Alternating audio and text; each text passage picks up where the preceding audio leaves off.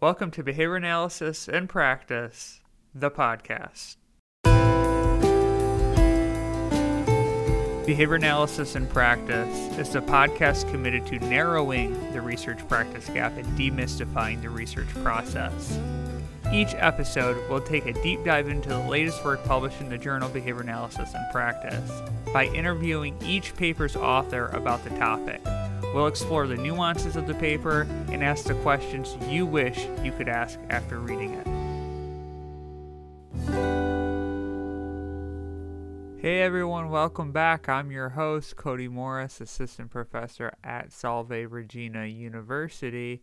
And today I'm speaking with Tim Courtney about his paper focused on establishing and leveraging the expertise of advisory boards.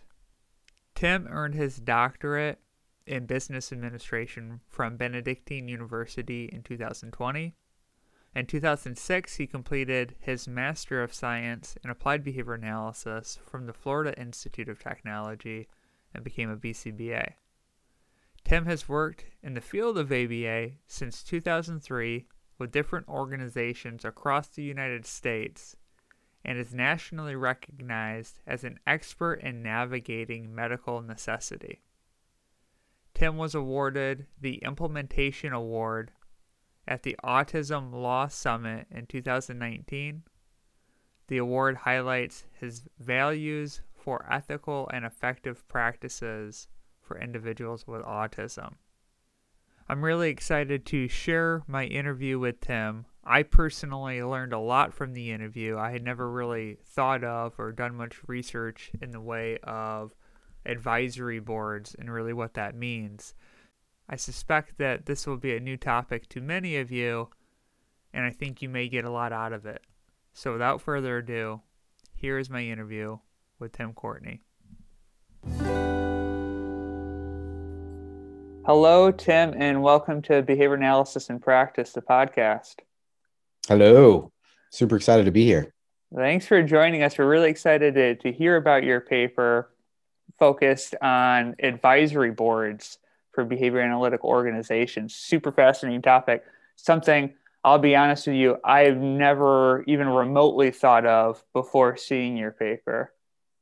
Yeah, and I think that's what we, you know, was a big reason for doing it. I think it's it's something that not a lot of ABA organizations are are familiar with and aware of, and you know, it, it's just been so beneficial to be both on advisory boards and to to have an advisory board and a group of mentors and such that could really help uh, improve practice. So it's, it's something we really wanted to make people more aware of.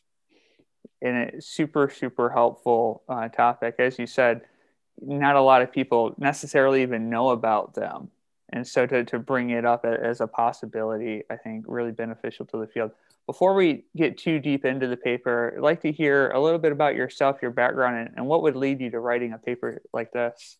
Yeah. So i uh, originally went through fit and got my master's in behavior analysis. Before that i was a bcaba and you know worked in schools and group homes and you know i've worked with people with intellectual developmental disabilities and uh, you know, typically developing kids with just behavior issues. And so I, you know, I've had a had a wide variety. I spent a lot of time working with individuals with autism, and that's you know where I where I've done the vast amount of my experience. And you know, I've always you know been fairly radical in my approach behaviorally. I mean, I I think it's you know just undoubtedly just the most effective way of addressing you know all kinds of behavioral issues and and just of seen the power and you know just really wanted to to spread that. And um, for about the last you know five or six years i've moved to more uh, leadership and executive kind of roles and you know moving more into an obm kind of capacity you know creating systems monitoring systems. And uh, the vast majority probably you know the first three years was just trying to figure out how to navigate insurance billing and all those kind of really you know unsexy parts of the science mm-hmm. but you know just real necessary aspects to to do. And um and in part of you know just being involved in operations and systems you know there was you know work and i'm at a nonprofit now so we have a board of directors and so we were interacting with the board of directors. And you know for several years we had an advisory board. And so it was you know that was a big piece is kind of working with an advisory board and then i also was on the DataFinch advisory board for a brief period of time and you know so had that aspect of being um, uh, on an advisory board also. So both of those really led to kind of the idea around this paper. And you know, Dr. LeBlanc and I,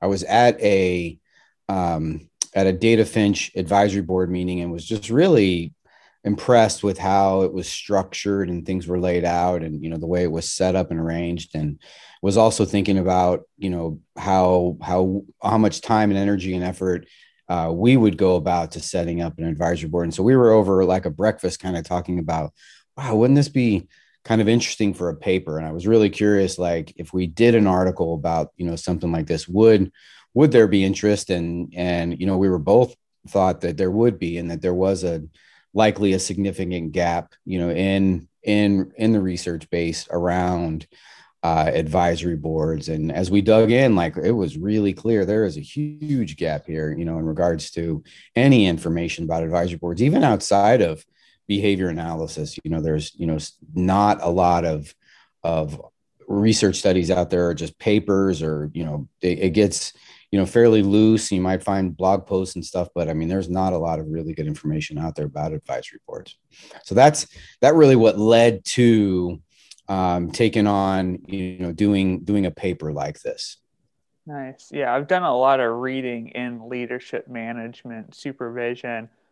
I've never seen anything talking about advisory boards, the utility, how to set them up. You would think that that might come up in some of those those books, articles, things like that. But you're right, there it's it's completely scarce in guidance for something like this. Yeah.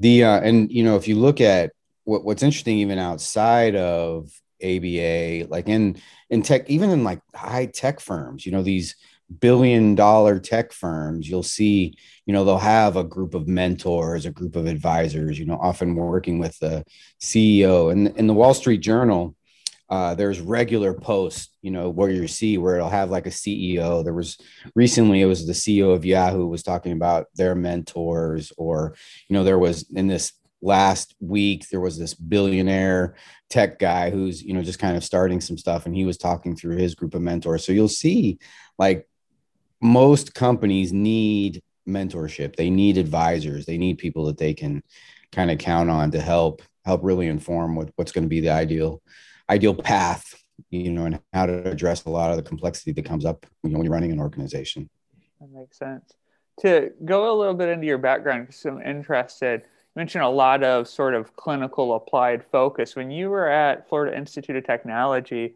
were you getting your degree focused in OBM or were you applied and then naturally yeah. went into the OBM side? Yeah, I was totally 100% clinical. I was on fire to do all the amazing stuff and was, you know, just uh, it was so awesome to just like be a part of helping people that were just really in a tough place in their life and working with families and just being part of that was was amazing. But you know to be honest there was you know this statement and it was you know by skinner where he talked about case studies you know and he was like ah he was never really terribly interested in case studies or these single like he was he was interested in things that were going to affect lots and lots of people right. you know and so i mean it was and so it was really great to be part of a lot of you know amazing outcomes for you know individuals across you know varying degrees and, and situations but to also be able to create systems and to you know start doing that and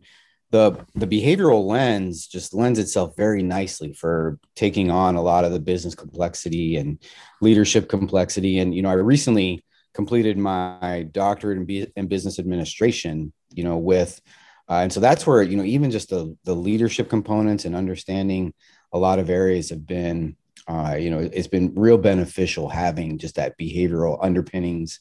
It's, I kind of feel like it's a superpower, to be honest. Like I can, can look at things very differently than a lot of others that, you know, when they're approaching just business or leadership. That makes sense. I have a lot of my students end up being interested in, in the OBM side of things. And I think it's often a something that students have to think about getting into their master's degree. Do they want to get a master's degree that's completely focused on the OBM side of things, or do sort of a clinical applied focus and then somehow sort of naturally head into the OBM side of things? So, what did that path look like for you? Yeah, and I I honestly think it it really depends on are you going to think about doing systems that are going to be for ABA organizations. You know, it's really mm-hmm. beneficial if you're going to go that route or if you're going to be a consultant with businesses, you know, and so there's, you know, just I, I think that would, would really be a distinguishing factor for me if I was going to kind of think about like, hey, do I just want to go out and help companies? Then I probably would just be just more OBM focused from day one and trying to just dive in as much as and be real specialized in OBM, but then also, you know, just thinking broader, like you really want to understand the leadership literature. You really want to understand business as well. Like there's a range of things that you you would want to explore and, and be specialized in versus if you're going to be in ABA and healthcare, like it's so important to have done the clinical work, understand the clinical work, and you can actually become like this subject expert leader, you know, so you're kind of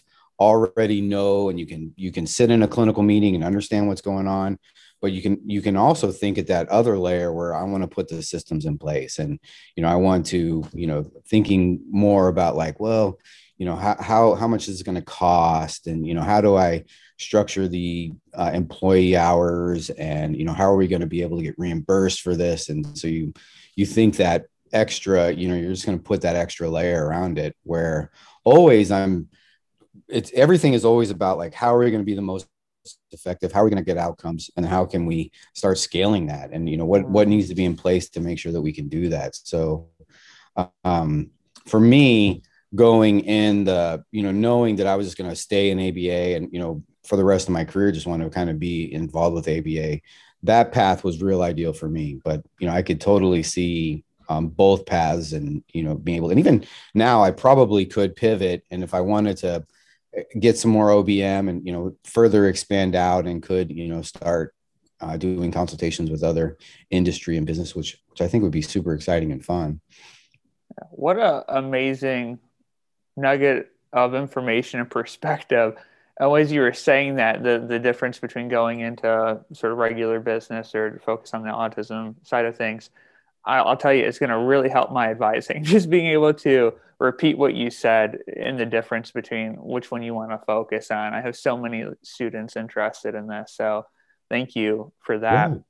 Now, I want to revisit the fact that you said your, your PhD is actually focused in business. Can I ask why focus your PhD in that rather than yeah. ABA or, or maybe even OBM?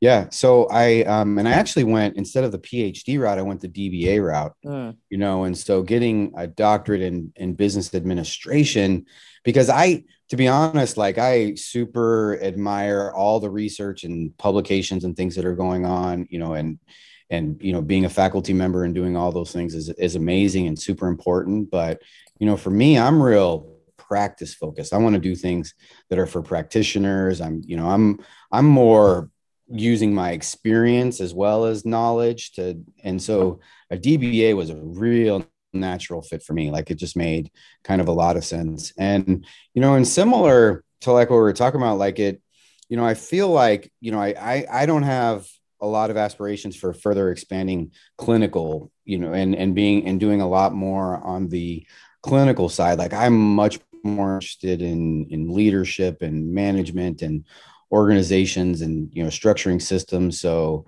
uh, that's why I chose to to branch out and instead of you know further going and and I got my uh, my DBA in values driven leadership. And so it was very broad. And and again like um, there's so much of just fluffy fluffy stuff when it gets into leadership and management and it was there were times where I was cringing but you know I and I and I'm we can be kind of difficult in in certain settings, you know, when you're like the only one that's like, hey, I want to really understand what this means and you know how is this done and what you know how Where's do we know data? that works? Yeah exactly. You know and, and if you're you can you know it's when you move out into the business realm and and this is where another area where i think it, aubrey daniels is just an amazing example of this you know where he just takes the science and he understands what what different approaches to leadership and what they're trying to do. And then he just makes it he kind of blends them together and makes it real palatable for the business leaders you know where you know if you go in it and you're trying to be just very dry and data driven and you know making it conceptuals where you would impress your professors and and I mean there are a lot of business people that you just you won't even get in the door you right. know and much less to get them to invest in and make major changes within their company structure like that takes being able to talk their language and being able to meet them where they're at and guide them but always knowing just like everything it's like i, I want to know that it's effective i want to want to be able to see the concepts and principles at work and you know seeing finding those is you know where having a, a pretty advanced understanding of uh, behavioral principles has been really ideal to be able to do that. And there are definitely areas where i'm like man you know just not seeing it. That's i you know wouldn't further use those. You know i'm trying to would try to isolate more to things that i can understand. And and, it, and again like it's still pretty amazing where you can see through a lot of this stuff. Like it's, you know, you cut through a lot of the fluff and you can see like, well, really it's just this, you know, but you know, if we want, if you want me to say it that way and talk about it that way, we can totally do that, you know, but I know in the back of my, like, it's just this, you know, yeah. and, but it's, yeah. So I, I, I think it, it just, you know, made a lot of sense for me to kind of go, go that route. That makes sense. And, and we need it in the field, right? We think about, the growth of our field, we need people who have expertise in the administrative side, the structure side, the system side of things, because so many practitioners are entering the field, so many organizations are popping up. And from my perspective as an academic, speaking to students who are going out and working, realistically, their primary difficulties that they experience are related to the administrative side of things, the structure side of things, the business side of things. Yep. I think that's absolutely the case. And it is a little interesting at times where somebody would go through all their clinical training with the idea of starting their own practice. Right. Mm. So, and, you know, dentists encounter this, you know, uh, physicians encounter it where they'll get all of their clinical training and, you know, and then they uh, will go out and, and now they have to run a business right? and so, but it'll have no business background, no business experience, no understanding. And in fact, you know, at times it, it, can be, you know, kind of where you can feel kind of even uncomfortable, maybe as like, I got to think about the revenue around these things. Like, I just want to help people. And is it wrong if we're making money? And, you know, but being able to, understand that that just is what's going to be used to support your structure and expand you out and you know make you more effective and can can also just be able to to fairly compensate people. Like that's that's okay that you know people can can make good money and do amazing work. Like that's that's not a bad thing you know and so but to do that you got to think about cost you got to think about revenue you got to be able to and that's a different mindset as well. Like you know most people behavior analysts and you know we're all guilty of it. Just will want to at, at the to make sure that we're making outcomes can can do things that are just not sustainable and can right. can kind of get at a level where it's like do we really have to do all of that? I mean is there more parsimonious more you know simple ways that we could could achieve similar kind of results? And if there's not there's not. Like it's then we just need to figure out a way that we can can can sustain that and reimburse that and, and make sure that we can do that. So it's um, it, it, will be really, really important, just like you're saying, I think is more. And there has been so many examples of where, you know, you'll have a, a brand new behavior analyst, they'll get out, they'll get into an area where there's, you know, lots of need and they'll start their own practice and they'll get to a certain scale where they're like, ah, they start freaking out. And they, you know, I have absolutely been approached by, you know, these companies that are doing really, really well, these practices, and they're just like, ah, it's too much now. Can you just take mm. it over? Can you help? You know, kind of just take us from here. And, you know, it's, um, so that, that's really kind of a bummer where you get to a point where, wow, you can kind of have a lot of success now, but it gets to be overwhelming because you just don't have a lot of the structure, don't understand, don't want to look at, at those levels. So it's, um, it will be really important for those that are just wanting to go out and get into practice. Like you'll absolutely need to understand the business side of of ABA. That makes sense. And, and one of the resources for that is potentially advisory boards, right? To segue into the paper you wrote. And so you said at the beginning of our interview, you said you've been on both sides, right? And that was right. part of your interest in, in writing a paper like this. So can you introduce, I guess, the concept of advisory boards to those of us who are, are new to the area? Sure. You know, and I, uh, it, it, when you think about the advising side of an advisory board, right? And that's one thing that we really highlight in the paper and, and try to make it distinct from, you know, a board of directors. So even, you know, nonprofits and for profits will have a board of director. And so, you know, they, with the board, they're they're mainly focused on governance so you'll have a group and they they just want to look at the governance of the organization you know they'll have some fiduciary responsibilities making sure it's sustainable and you know that it's you can you can sustain what's going on. And so it's uh, and so they're they're a different level of kind of oversight and responsibility. There are different kinds of things you want to bring to a board of director versus an advisory board is amazing because they don't have any of those responsibilities right? And so you you'll get this group of people and we'll talk a little bit about how you select that group but you know you'll get this group of people and their whole goal is to just you know be able to advise you on you know what's going on in the field what are what are you know various challenges that they're seeing you know from a very broad perspective because they're you know often you're going to get advisors that are you know just in in interacting with lots of different companies, lots of different organizations, lots lots of different parts of the field, whether it's mm. university level, at you know, at at at really you know just multiple different different aspects, and so they'll be able to to really advise you on a lot of different things that are com- kind of coming within the within the field things that you need to be getting prepared for and just general ideas like getting into innovation and you know like how can we what are some things we should be thinking about doing it differently? Like it's you know to hmm. have this group that can just throw things out there and you know it's it's then on you you know to to to d- decide you know how you're going to approach those suggestions. You know you don't have to implement them like there are a lot of times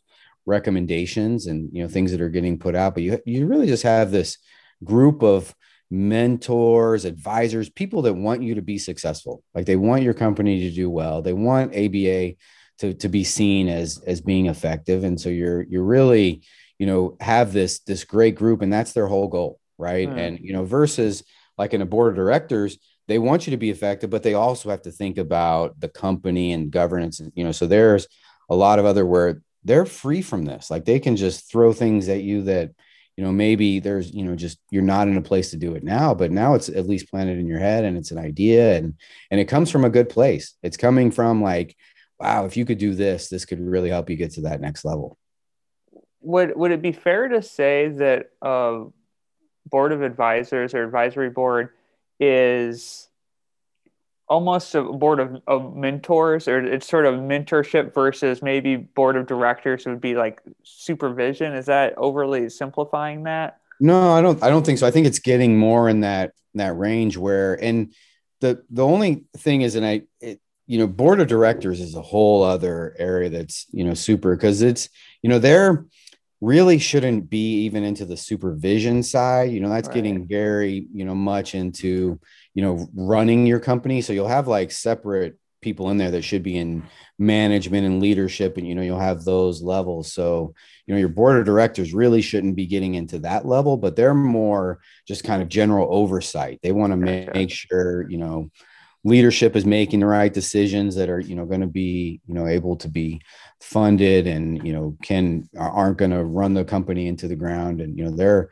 you know they're they're more that like uh, we got to make sure this company is going to be able to to sustain and that the mission everything that's going on was within the mission but you you know you'll have your executive leadership that's going to be you know much more involved in getting things done right? So it's they you you never want your board of directors getting at that level but right. um like the management side of things making sure correct. just operationally this this organization is going the direction it needs to go. Correct. And it and and really ultimately that it, it can sustain. Like you're just not going to make decisions that are just you, you, can't we don't have the funding for. I mean it's really just like and it and and you'll have other people within your company that will you know be able to should be informing that and being able to think about those things. But then you know ultimately you'll you'll have a board of directors that you're accountable to um, versus advisors is much more in that mentorship side. Like it definitely you're, you're spot on there that they're just really helping to mentor the company of sorts you know and not necessarily any of the individuals that are interacting with them but they're more like thinking about the entire company. And you know you just have this separate group that's you know they're they're not obligated to you know any any kind of responsibility to the company at all. None right, right. you know they're just free from any of that. You know you're not even even under a when you bring in consultants that's a different kind of relationship as well. Like when you come in so if we had any of these advisors we have them come in as a consultant that's just a very different kind of relationship. They're they're also going to want to suggest things that they know can be implemented right now that you can and then they feel a responsibility to the to make sure those things are being effective and done but our advisors are free from that. Like these when you have a, an advisory board they can just really come in and ultimately you know just can relax and kind of get a sense of what's going on and can interact with each other and you know really just help help provide suggestions as as to how you can thrive as a company.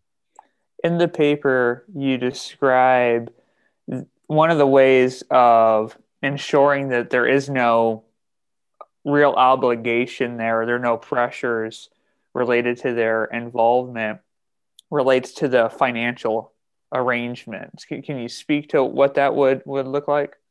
Yeah, and so the you know, the, and there are a couple of different ways that advisors are funded. You know, like where you know they may have where you know they're you know you're paying them um, you can have paid advisors you can have advisors that are you know will have just some type of you know stipend or some other kind of way in which you can can have them funded or, or there are some advisors that are just voluntary so you can have you know voluntary advisors as well so i mean there are different different ways kind of around that and but always you you just want to make it very clear like none of none of the financial arrangement is around performance of the company, right? I mean, mm. it, those things aren't connected. You aren't, you know, it's you know they're they're kind of free from any of that. You just going to want to make sure that you're uh, that you can uh, be able to continue and and often like there's a lot of costs that go into an advisory board, and so you'll want to think through a lot of that and you know make sure that you can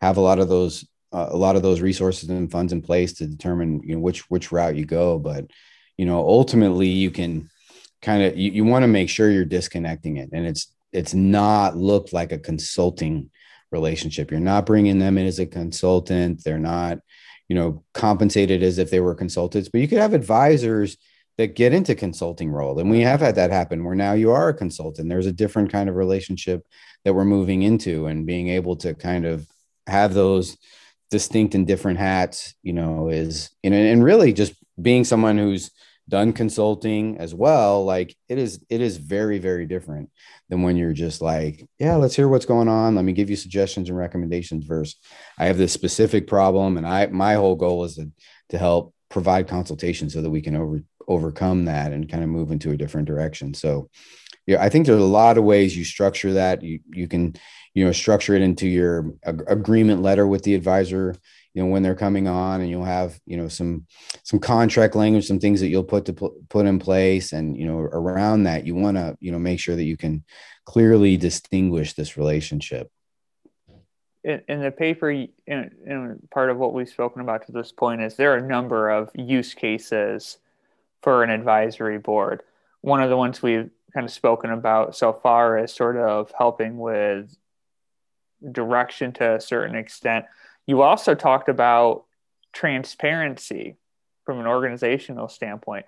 Can you speak to some of those benefits and, and maybe some of the other benefits that an advisory board brings?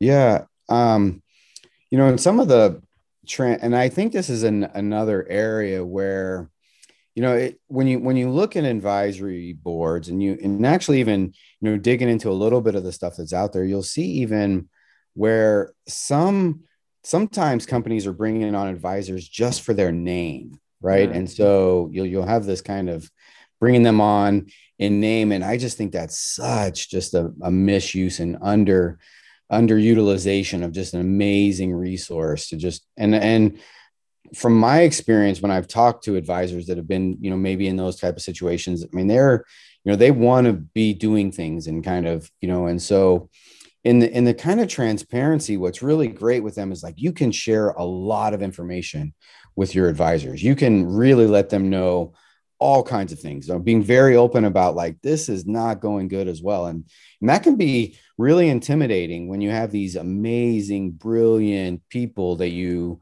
respect highly within the field and being able to go in there and say like this is not working at all. Like this is a real mess. And you know the, these are some of the impacts. And you know this is what what what could happen to the company if we continue here. And you know what kind of ideas and suggestions and recommendations. But you know being you know you can you really open up anything and everything. I mean you just have have a confidential relationship with them. And you know they're kind of bound to confidentiality around sharing kind of a lot of other things. So you know that that kind of transparency really helps as well. And and facilitating that relationship and being able to make sure that you can can really connect with the advisors.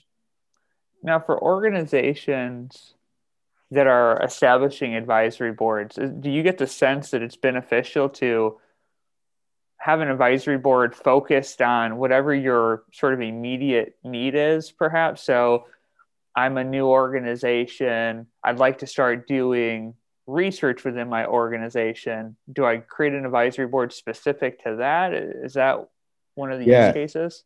Yeah, you know, it's it, and we provide some suggestions in the paper, like trying to assess when you're ready, mm. you know, to to start an advisory board. And I think that gets into some some of the areas that you're kind of talking about. Is you know you uh, you when you when you have like uh, when you're kind of in a lot of turmoil and you're having lots of problems not the ideal time probably to bring on an advisory board. I mean you really want to be in this unique space where things are going pretty well you're pretty comfortable you're in a situation where you have the resources to be able to to to support an advisory board. And but now you want to really understand a lot more and, and and have this opportunity to connect with these mentors. And that's where you can be pretty strategic and selecting. So that's where I would, you know, if you wanted to have more of a research arm, I would look to select an advisory board member who's done a lot of that, who mm-hmm. maybe has some experience, who, you know, and could, you know, and we, we were real fortunate. We had a couple of different advisory board members that I've interacted with, like Dr. Reed. Danny Reed's just a great resource around that, where he's done a lot of practical kind of things that could bring a, a, how do we kind of could we research and write this up? And what are the different ways that we could uh, get the field make the field aware of these type of areas and you know working with linda leblanc and you know just having um, lots of opportunities to have an advisory board that would you know but you might have other aspects of practice that you want to have like maybe in how you address decel or acceleration work or mm-hmm. you know just general business and kind of you know the systems model and you know it's and then you know you might just think about technology so you you your board of advisors would not just have to be groups of you know people that are just have expertise in behavior analysis you could actually branch out and bring in an advisor who is you know knows technology well maybe an IT expertise or a data scientist or somebody who has a real special specialization in in how to work with big data sets. And you know if that's you know analytics and you know you could have kind of a range but again like remember they're not going to build anything. They're not going to do right. anything. They're just going to help kind of like hey here's here's some things you should be think about. And then you would get consultants and you would you know work with others to do those things. So really very important. I can't underscore enough like you do not want to put pressure on your your advisors to to do things right? I mean that they're kind of expected to make these things happen. Like that's not at all what they're there to do. They're just providing suggestions recommendations you know ideas um even letting you know like i you know if if they think something could be problematic they're helping to and they just have they have the free relationship to do that. Like ooh i think this could be a problem. This is why i think it is. But you could still go like ah, we really thought about that and you know we still went forward right? You know what i mean? You're not like you don't have to do anything your advisors recommend. It i would say if you want to go contrary to anything you need to be prepared to talk to them about that for sure. Like you need to say like hey it was so amazing. It gave us lots of insight but this is why we still decided to go this way. You could totally do that. You want to have advisors be like, okay, I understand that. Like it's you have a lot of other things you need to be thinking about. You know, my whole goal again is I just wanted you to be aware of this concern and you're aware of it and you still chose to go that way. That's fine. You know, or they may, you know, have recommendations for things that they want you to do. And you're like, you just, for whatever reason, decide you're not in a position to do it right now. And you again, want to be really transparent around those things as well. Like if it's, you know, if you're, if they're over and over again suggesting the same things and nothing's getting done, like you're, you're going to burn through your advisors quickly. You know, they want to, we love like when we come back to meet sharing stories about like, here are the thing, the recommendations you made, here are the thing, here's how we put that in, into uh, implementation. And here, you know, here what some of the impacts of that on the company and being able to share those stories is real powerful reinforcers for your advisors. So you want to make sure that you're doing that. But if they're just constantly like making the same kind of recommendations, hearing the same kind of issues, and not feeling like they're having an impact, I mean, you're going to really run into a lot of problems with your advisors. That makes sense. And it makes sense that their job is not to dig you out of an issue or to put in a bunch of work to to build something as you said that's that's consultants would that also potentially be part of the board of directors sort of help guiding something that's establishing well there again like you do not want your board of directors to get at that level either. Mm. like they're going to be more like looking at the overall company governance in general right? You want your like leadership team would really be responsible for getting those things done. You might have your various department leaders but you know ultimately you'll have executive leaders that are responsible for those things happening and responsible for the you know effectiveness of those of those different ventures or different aspects of your organization. Um, but you know you you for sure if you're wanting something built you're wanting something it's going to be done under working with various vendors or consultants. You mean you'll have you know different different different ways of achieving that but it's not your advisors. Gotcha. Uh, yeah, and you previously mentioned one of the things you need to be very mindful of is actually utilizing your board of advisors. If you don't, you're certainly not reinforcing their behaviors. And then you, ha- you have to ask yourself the question why in the world would somebody want to be a board uh, on the board of advisors for my organization if I don't ever listen to them? In your paper, you talk about the benefits of advisory board members you know why would they why would they want to serve in this role and so could you hit some of the points of that section that we haven't already talked about yeah yeah and that's that's a, a really neat thing and i think it's this would be another important thing to think about because when you're you're going to want to approach various area you know various professionals to get them to be on your uh, board and so one way is to think about it is like how is this beneficial for them? Hmm. And you know, one way that we've seen, you know, that's you know, uh, is is how they're having an impact on the company, how they're going to have an impact on the industry, on the field, you know, and so being able to understand like we're really wanting to do good work and you know here's how you know you can really help us do that and you know here are ways in which we also see that could help the field and you know could help support you know the various ventures that are going on out there. But also um, is you know being able to interact with the other advisory board members. Like that's another really huge reinforcer. Again like knowing as being on an advisory board and and and even as part of like the the process of getting on like it was you know i was able to even say like oh i haven't really worked a lot with this person. I would love to hear more about what they're doing have an opportunity to connect with them. And then you'll have like uh, you, you know, you might have somebody who's kind of chairing the board, or you might have someone in executive leadership, but you'd have someone with a responsibility like, oh, okay, Tim said, you know, he wants to connect with this person. Like, let's see how we can make that happen and see how we could structure that. But you want to have somebody who that their responsibility would be for making that happen and keeping track of that, you know, because it might not be in this next meeting, but at some point I got to make sure Tim can over overlap and connect with this person because that's going to be, you know, one thing that's going to really help reinforce that and you know just understanding as well like just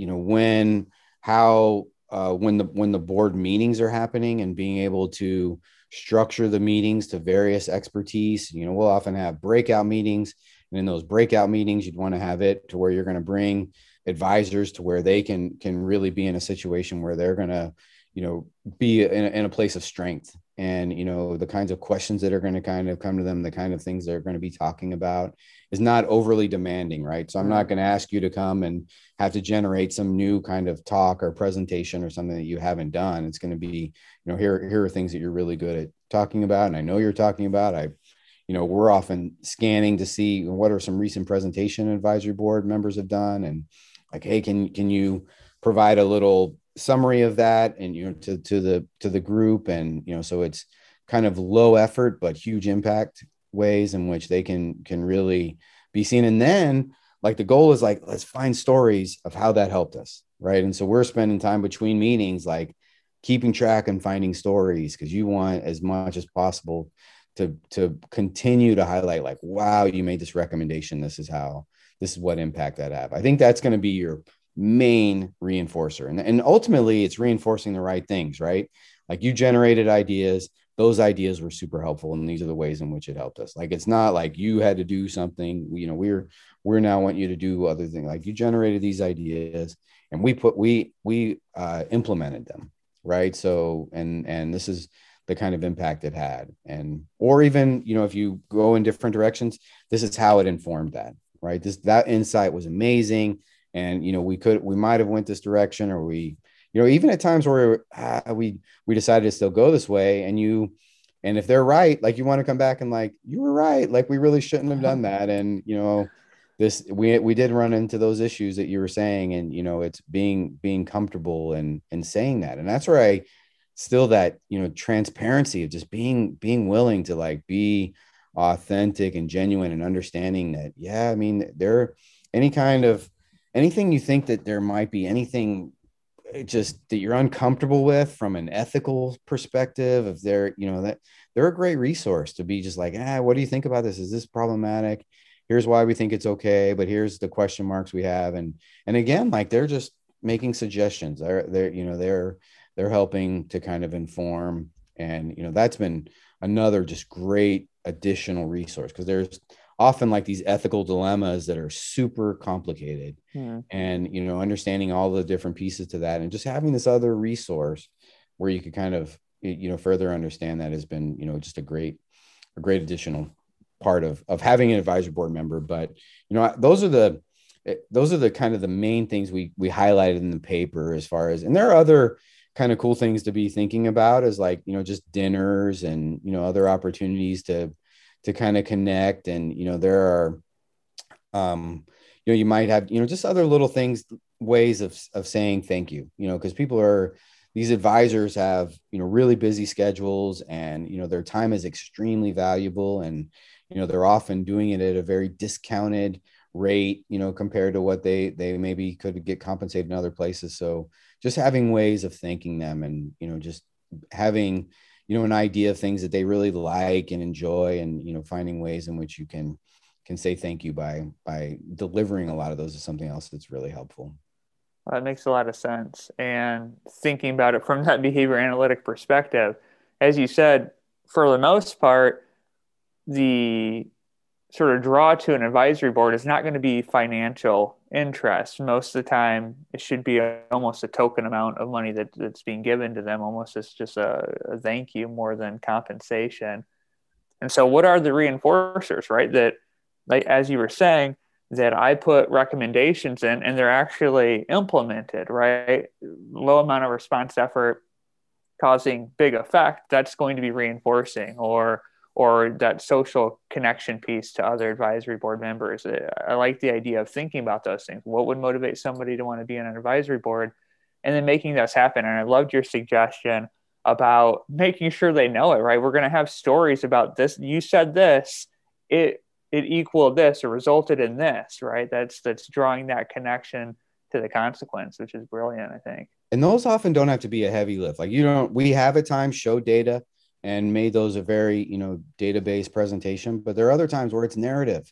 Like you know here are the here are the different things that we you know this is the kind of impacts you've had. And you know it's and you know i i know it's been really powerful for and, and we've gotten feedback. Like i've been on advisory boards in a lot of places and you know what's really amazing here is just to, to, hear about how you guys are implementing and doing things and you know listening to us. And you know it's not like we're having to rehash a lot of the things kind of over and over again. And from a you know on the logistical side and we get to into some of this on the paper as well like there are a lot of logistically it's it's pretty effortful. And you know you want to be able to keep track of your agendas and things that mm-hmm. you've done and you know so you know we're often have like a little group and we're kind of coming back together like i think we might have already said that. We've already talked about that. Like it's you don't want to have this like you want to be real in, internally being able to filter topics and ideas that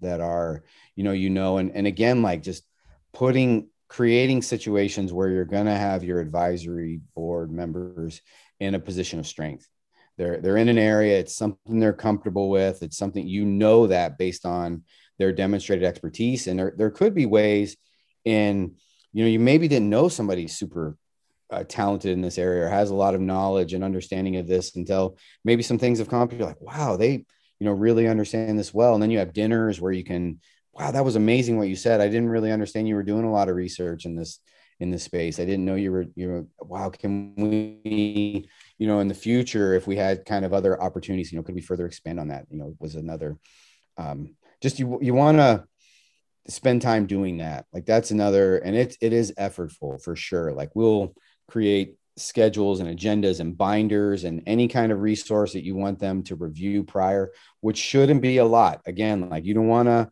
send a bunch of work to your it, it, should be pretty low effort but there may be a couple of things you want them to kind of look at in advance and you know maybe the weekend before they're coming in or on their flight or whatever you would have you know just a couple of of resources you want them to peek at and you know being well aware of different meetings they may be a part of. So they're never taken by surprise and suddenly in a room like i don't know anything about this. Like why why are you asking me about these things? And you know, they have the, all these BCBAs looking at them for answers, and they're you know, you you don't want that. You want them to be super for everybody's behalf. Like you have all the BCBAs, like wow, this was a waste of our time. Now that we, and you know, and it's and they're really sensitive about time and for good reason they're busy busy busy uh, bcbas are so you want to make sure it's very advantageous for them and you know so um, i you want to have have either a single person, a group of people that are really thinking about the agenda and the time and everything that's going to go on. And we we get into a, a lot of about that in the paper. So I would really encourage uh, anyone who's um, you know you're you're just starting a company. It's a great time to be thinking about an advisory board. Like when when could we get one? What would it look like? So you could kind of have a sense of what how do I approach somebody? What would you know what would that uh, entail? What are some different costs and things I should be thinking about? I mean, we really spend some time to, to, to get some awareness, some general awareness around uh, those aspects that you can kind of get dig into it a little bit more in the paper. And then, you know, if you're a company and you've been, you know, well established and you're, you know, want to go to the next level, again, like an advisory board, I think would be super helpful for that. And so it's you're you're in between, you're kind of doing okay, and you want to you know, kind of get some, make sure that you're putting other things in place that are going to be effective. It's a great time to be thinking about bringing on an advisory board also. And we, you know, we highlight that, highlight a lot of different, different components and things that would be uh, beneficial for having an advisory board. Yeah. Not only do you really go into detail on the aspects of advisory boards that are helpful and, and when you can and should establish an advisory board, you also provide very helpful and practical resources targeting you know the management side of thing like the schedule and, and how you would reach out to adv- potential advisory board members all extremely helpful. On the management side of things on the the managing the advisory board as you said before there are certain things you need to have in place in your organization before you're going to be ready for something like this. It can require quite a bit of resources to successfully utilize an advisory board. So, what are some of the, the big, big pieces that you would want in place? Yeah. Um, well, if we look at it from two levels, I think, you know, the one is just having a really uh, highly leveraged agenda. Like you want to have like every minute is accounted for but it's also like breaks are kind of built in and lunches and times where it's like hey we're not going to get into anything heavy during this time because it you can bombard your advisory board. I mean it's very uh-huh. like oh we have this amazing resource. I want to just but now that's super taxing and you don't want it to be that you want it to be really invigorating for everyone. So you want to think you know have have definitely spend a lot of time having the agenda focused on like that's really key. And every minute of the agenda um, you know as issues are coming up and you're like oh this would be great for the agenda. You know during in between meetings there should be lots of activities that are managing the next meeting right? So you know you're kind of as things are coming up you're oh that that would be a great topic. You'll have all of these great areas and then you'll get to a point where it's like okay you know we have this massive list of cool kind of things to get into. How do we prioritize those? How do we set them up? Who would be ideal for covering these? What what are areas where like wow we don't have any advisor that's really would be ideal for this you know those are great things to be thinking about like ah, is there other expertise other advisors that we should be looking to you know what are areas that keep kind of showing up where we should could, should see about bringing somebody else to the team. Uh, but the you know the other is like you know travel. You know you want to mm-hmm. have travel kind of taken care of and being able to have someone who's thinking about that, who's you know thinking through the different you know dinners that may happen and who should be at those. And you know what's really great as well is having a sense of you know you may have certain board members that are more comfortable with larger dinners and you know or you might bring other BCBAs. And there are certain times where that's real ideal, but there might be other times where like, let's just keep it real small. And, you know, we want to be able to have conversate this other kind of conversation, you know, that would lend itself better to a smaller kind of more intimate kind of dinner. Right. So you could, you know, structure those things out and be able to think through that and understand as well, like, you know what are the dietary requirements of the different advisors and you know just mm-hmm. being well aware of those things and you know making sure wherever you're going you can meet that. And you know it's those little touches are the other ways of we're just really saying thank you over and over and over again. Like right. just wanted to feel like i am so absolutely grateful for every minute you're doing. And i know you know it's it's not the money we're paying you is why you're here. And you know that's you know we're just not going to be able to do that. It's just not um, but i just I'm super grateful like of of every minute. And you know just having that that management and awareness you know there can be issues as well. You want to have a level of transparency. So if an advisor ever sees something that they're uncomfortable with they can tell you. And they have, there's a way to do that. You have a system for that. Like they could you know you give them you know they're they're kind of you know they're not really accountable but their reputation is getting also tied to your company right? So you we want we would often have like it's free reign go wherever you want look at whatever you want any right. anything you want to look at right? Go and do that to where you're comfortable. And so and and then they can also come back and say like oh th- here's something i wasn't i want to know more about. You know here's you know you randomly will kind of grab behavior plans just so they could kind of see things and you know oh here's something i would want to understand more or you know why is this worded this way and you know so uh, and you'll have advisors where it's like I want to know these kind of things. I want, and they may have a list of areas that they want to kind of know about and understand well. And, you know, you'd want to just make sure that you're, you, they feel super comfortable and confident that you're a company that they want to be a part of. And so that's other areas where, you know, on the management side, before you start an advisory board, and we get into some of this as well, like that, that person is going to have to go and, you know, to whoever makes decisions about funding and being able to, to get that approved and you know real be be a real champion of of the importance of this. And and one area where you know the advisors will often interact with your board of directors or your leadership and they're again just kind of saying like here are things that we saw and suggested and recommended. Um, so your board of directors also see the benefit. And so mm. you often want to share you know with your board of directors or whoever is making decisions hear those same stories you'll also want to share with them as well because they're seeing like oh yeah this is super beneficial. This is expensive but wow it is making a huge impact. And so you can you want to be ready to to also um, share those as part of management. So those are some of the key kind of management areas that i've you know seen uh, and that we highlight in the paper. Yeah. And i think all those are great. And you go into extreme detail on all of these. So I encourage any listeners interested definitely check out the paper because you know there are only so many logistical pieces we can really go into in, in an interview format like this. But I really appreciated your points about really having a focused understanding of what you're seeking from the advisory board. You cannot simply bring people in and just bombard them with any and everything you've you've ever experienced and have questions about. It, it seems like it needs to be a, a focus thing that's of course within their realm of expertise and interest.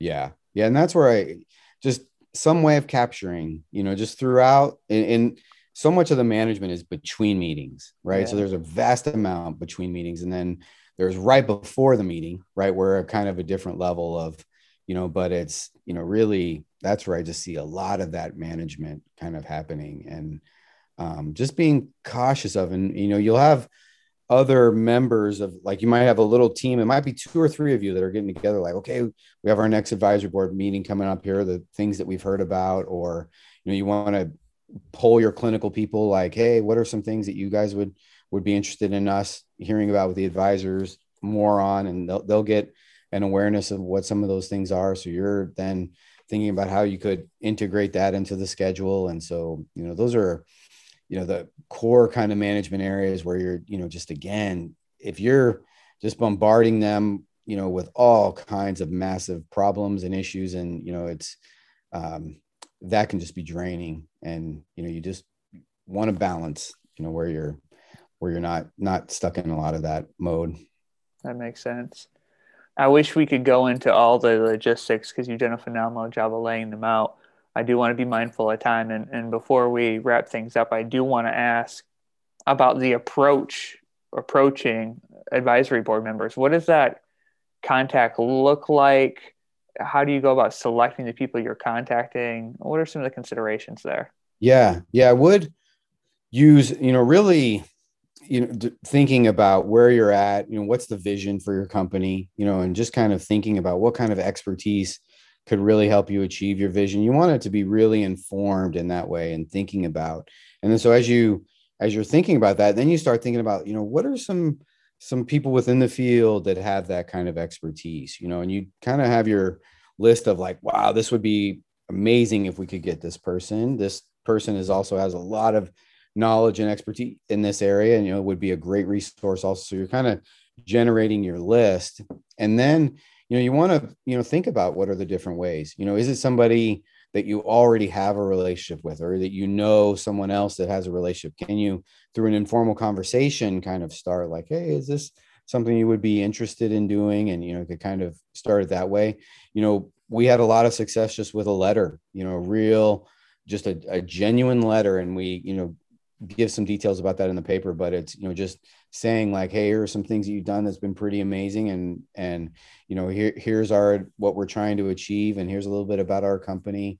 Here's how we think you could really help us. And you know just a genuine letter that can have a lot of impact and you know an email um, but you know i would you know just always thinking about like yeah these people have a lot of different emails that are coming their way and a lot of uh, different aspects where people are trying to clamor for their time. And so you just want to find what are ways in which you could could get ahead of a lot of those others. And you know just you know often it's if you have somebody else who has has awareness of your company and can speak to your company and where you're at and speak to you know it, it, that can help the advisors well. Because remember again like they're they're putting their reputation is going to be tied to your company in some way. And so that that is is one area where we definitely have seen uh, advisors wanting to like, well, who is this company? What are what is it that they're doing? And you know, they're gonna try to reach out. And so if you can have ways to to to navigate some of that can be very helpful also. Do you see a use case for for organizations who maybe not already connected to people who may be potential advisory board members? Do you see a use case in them creating some sort of other relationship first. Maybe we try to bring people in as a consultate uh, consultant yeah. initially. Maybe we try to do a symposium or connect to them at a conference first. Totally. I think any of that where you can get and they with a whole goal of like having them feel very comfortable and with you and you know there's a piece of you know even how you're structuring it because you would you would never want it to be like okay i want to get more of your time for less cost. You know like that's not the goal with the you know like we're going to bring you on as a consultant. Now we want to transfer you to this other role where you know it's potentially more of a commitment a, and it's it's often not that. Like we just want to have this different kind of relationship with you. We don't want you to feel feel all of the constraints of the consulting relationship. We want you know we just really feel like you know you could help us and and we want to move into more of this mentorship capacity and as other things come up and we want to do stuff we want to use you in that we'll we'll we'll still move into a consulting role. And so that that wouldn't impact that. But you know i absolutely if there are other you know symposium any way that you can connect and you know just general networking areas like you know another just tip for behavior analysts you know i would definitely try as much as possible to take advantage of any networking opportunity, even if it's just uh, you attend a symposium, a talk, sending an email like, wow, that was so amazing. Here, here are some some of the beneficial impacts. When you have a chance to to, to talk to somebody, talk to them. Don't don't start going in there and like want to bombard them with all the amazing research you're doing and all your technical knowledge. Like just have a conversation and just get to learn. You know, just want to connect, want to understand. You know, share a little bit about you and um, gain some other information about others, but take advantage of those networking opportunities. You know, there's a lot of them, and it's so amazing how often they're just missed. You know, it's uh, and and just just really as, as much as possible, I would encourage taking taking advantage of those because those could lead to those other kind of relationships and other kind of connections, and you know, so that you you could add advisors. Um, but it was really surprising, kind of how easy it is to get people onto your advisory board. Like yeah. it's, you know, when you come from a point of like, we just want to do really good work, and that's genuinely where you're coming from, you're going to find a lot of people that want to help you. Like it's, um, and, and, you know, and then from there, if you do a lot of the things that we suggest in the paper and, you know, you'll keep them on, and then you'll be able to add more because they'll have other colleagues where they're like, hey, this was a real great thing for me, and they may need to move on to something different, but they'll have ideas for people that could fill their seat. And that when they're already starting those conversations, you're going to, you know, be in a, in a place of where it's, you know, you'll, you'll really look to expand your board pretty quickly. This conversation has been unbelievably helpful. Yeah, I, I'm in academia. I do consult with, with organizations, and I've just never thought about advisory boards and to have this level of information about sort of the process of, of, beginning to plan for one, set one up, pull it off logistically. This paper is a phenomenal resource and really just hits on all the areas that you would really need to be considering. And so, thank you for that. I do want to be mindful of time here, but I, I would be remiss if I didn't get to ask you if there are other resources, books, articles, blogs, things like that that people could check out that are that are interested in this topic. Yeah and like like i was referencing i mean there this tends to be a real gap area. Like mm. there's just not a lot here. And you know i i um highlighted earlier in the wall street journal for example where they'll talk about just the mentors. And i think it's really pretty amazing when you see you know executives and ceos of, of large companies and the kind of mentors they're wrapping them wrapping themselves around. And, you know, we highlighted a paper by, you know, Gosha and Rio um, that talk about like the meta-analysis of mentoring and the mentorship role. And so there's a, a reference to that in the paper.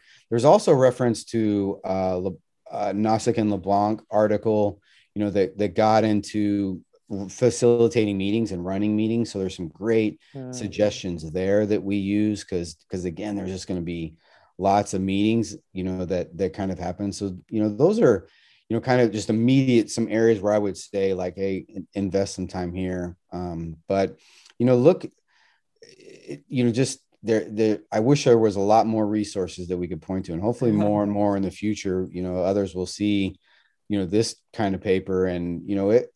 Um, approaching and uh, writing an article like this, like this this was really a fun paper to write. It really was. Like it was just a lot of a lot of fun to you know think about you know how these are structured and you know we had a really great team that got together and could bring a lot of different aspects, you know, to the article. And so we were, you know, just really grew grew together very nicely. It wasn't a lot of effort, you know, just approached, you know, a situation that was going on a little more rigor, a little more background and knowledge with and and again with the whole goal of like the, you want to have an advisory board. Like it's super helpful and this is how you do it. And you know that was the the real spirit behind the paper and we just kind of kept to that and it just was it you know I, I would really really really encourage companies. There's so many companies are doing such cool things and you know BAP is just a, a an amazing resource for that you know, like it was immediately when we were writing this, we were first thing we are thinking about was behavior analysis and practice, you know, just was, you know, and I love behavior analysis practice. It's my favorite, favorite journal, you know, just everything that's in there. It's like all, you know, just really written for the practitioner. It's like, these are things you can do, you know, and that's often what we're, what we need is like, ah, here's problems, you know, what, what can we do kind of right now? And again, like all research is amazing. And, you know, there's so much of the awesome research that's informing a lot of clinical practice. But when it comes time to like, okay, how do we do a lot of these things? BAP is what I always kind of go to. And it was such a nice fit for this paper. And, you know, there, it's, I just would, would encourage companies. When you have these cool things going on, just think about like writing it up and, you know, getting it to BAP, you know, cause it's, you know, I think a, a, a great outlet for that. Absolutely. And thank you for the resource in this paper thank you for your time coming on the podcast today. I, I feel like I could probably spend another hour just asking questions uh, from all of this because I, I, find it so fascinating. But I, of course, want to be respectful of time. And so thank you for coming on and talking about your paper today.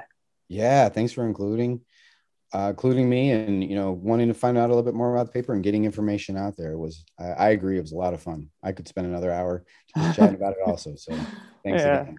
Yeah, thanks.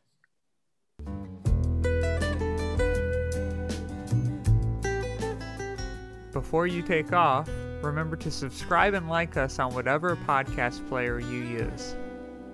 Find us and follow us on social media to stay up to date on our latest episodes and to suggest recent BAP papers you think we should review on this show. Links are available in the show notes. Finally, I'd like to thank a few people for helping create this podcast. Thanks to Stephanie Peterson, the editor of Behavior Analysis and Practice, the journal. Thank you to ABAI for sponsoring this podcast. Thank you to my assistant producers, Elizabeth Narvaez and Jesse Perrin, and my production assistant for this episode, Tatiana Pilar. Finally, thank you to Jim Carr and his band, New Latitude, for letting us sample their song Cruising Altitude throughout this podcast.